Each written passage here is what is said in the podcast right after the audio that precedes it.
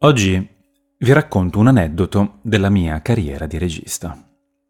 Iniziai come assistente alla regia di un grande, purtroppo scomparso, regista, Marco Sciaccaluga, al Teatro Stabile di Genova. Ciao Marco. Ero assistente alla regia di uno spettacolo molto complesso, con oltre venti attori, scenografie imponenti e come protagonista Mariangela Melato.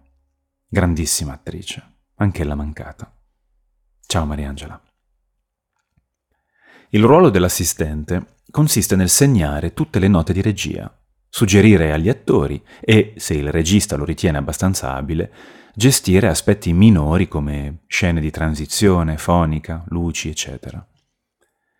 Ma il vero compito dell'assistente, a teatro, è imparare, ascoltare, comprendere e avere una visione globale della macchina teatrale, per poi diventare un giorno un regista.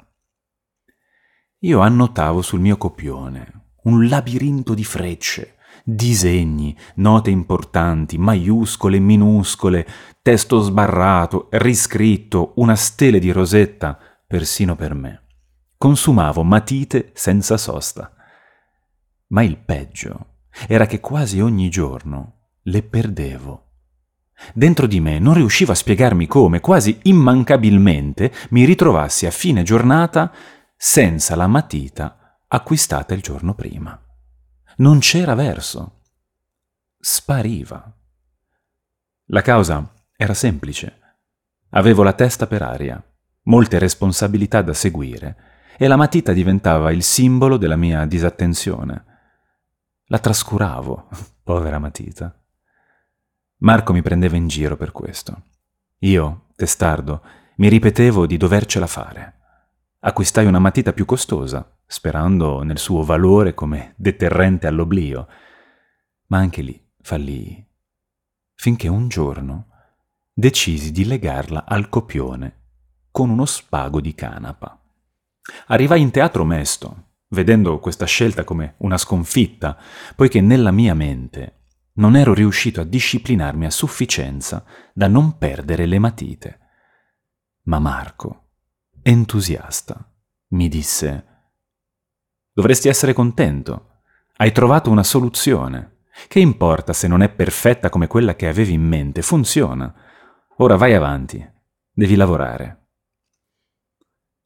Ecco, questo piccolo aneddoto fu uno scalino che mi allontanò, ripensandoci, da quel mio desiderio di perfezione interiore che mi logorava. Credevo che l'unico vero modo per non perdere la matita fosse disciplinare me stesso. Trovare un modo per piegare mente e corpo, per educarmi. Quella corda io la vedevo come un mero trucco per nascondere la mia manifesta incapacità. Ma non era così. Quella corda era un modo per andare avanti, per continuare il grande percorso, quello importante, quello di imparare a fare il regista.